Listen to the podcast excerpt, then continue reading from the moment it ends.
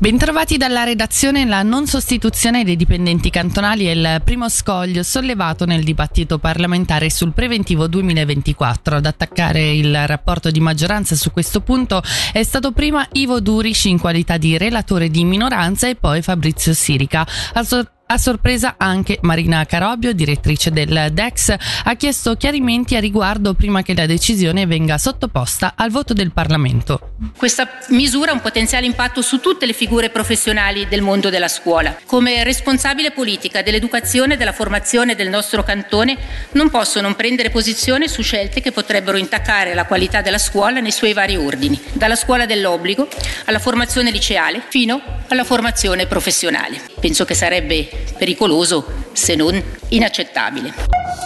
A Lugano questa mattina è andata in scena una manifestazione dei tassisti indipendenti della città che di fronte a Palazzo Civico con lo slogan Vogliamo lavorare hanno espresso malcontento per le condizioni di lavoro peggiorate dall'entrata in vigore della nuova ordinanza comunale. Sentiamo le difficoltà che hanno spinto la categoria a manifestare da Susana Milikovic.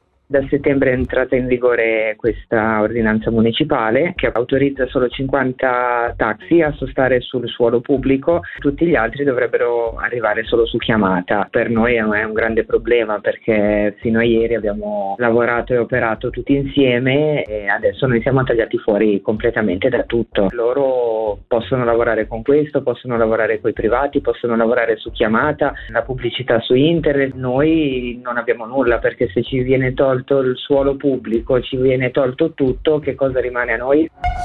La deputata ticinese Samantha Burguene la è candidata per la vicepresidenza dei Verdi svizzeri. A comunicarlo in vista dell'assemblea dei delegati del 6 aprile è lo stesso partito ecologista. Per la presidenza invece l'unica candidata dopo la rinuncia di Greta Gysin è Lisa Mazzone, ex consigliera agli Stati di Ginevra. Castelloner annuncia la prima artista della decima edizione che si terrà tra il 21 e il 30 agosto 2024. Ad esibirsi sul palco la prima sera della manifestazione sarà Annalisa e per il momento dalla redazione è tutto, l'informazione torna tra un'ora.